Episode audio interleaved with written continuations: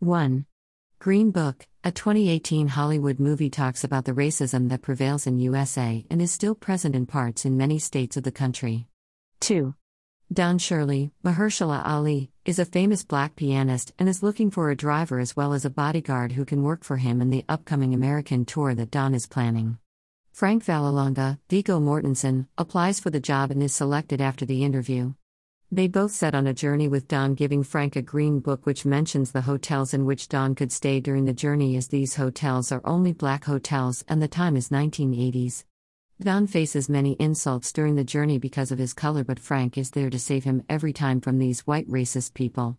Frank, who himself was a racist initially, transforms himself into a man who starts loving and respecting blacks after spending some time with Don. At the last stop of Birmingham, Don refuses to play at a restaurant as the manager there restrains Don from eating there because of his color. Finally, Frank drives Don to a black restaurant where Don eats as well as performs for free for the black audience there. They finally move to New York for the Christmas Eve, and Don celebrates Christmas at Frank's home with Frank's family. three.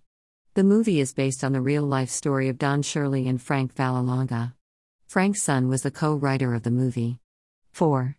The acting by the cast was really commendable, with Ali winning the Best Supporting Actor and Viggo nominated for the Best Actor category in the twenty nineteen Academy Awards. The film itself won the Best Movie Award at the Oscars twenty nineteen. five. The white people are ready to hear and be entertained with the talent of the black one, but off the stage these white racists are not even ready to share their seat with a black person or even share their food. This is not only racism but utmost hypocrisy. six.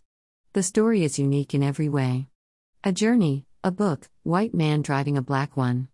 The dialogues were also meaningful, and the movie set created was up to the mark, resembling the nineteen eighties period.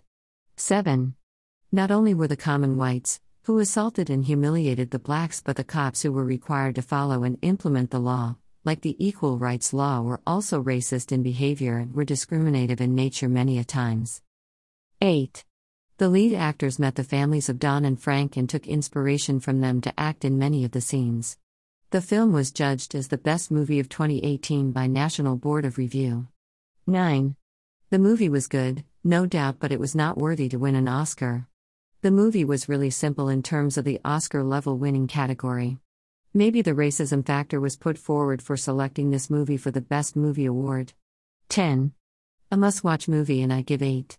five tenths.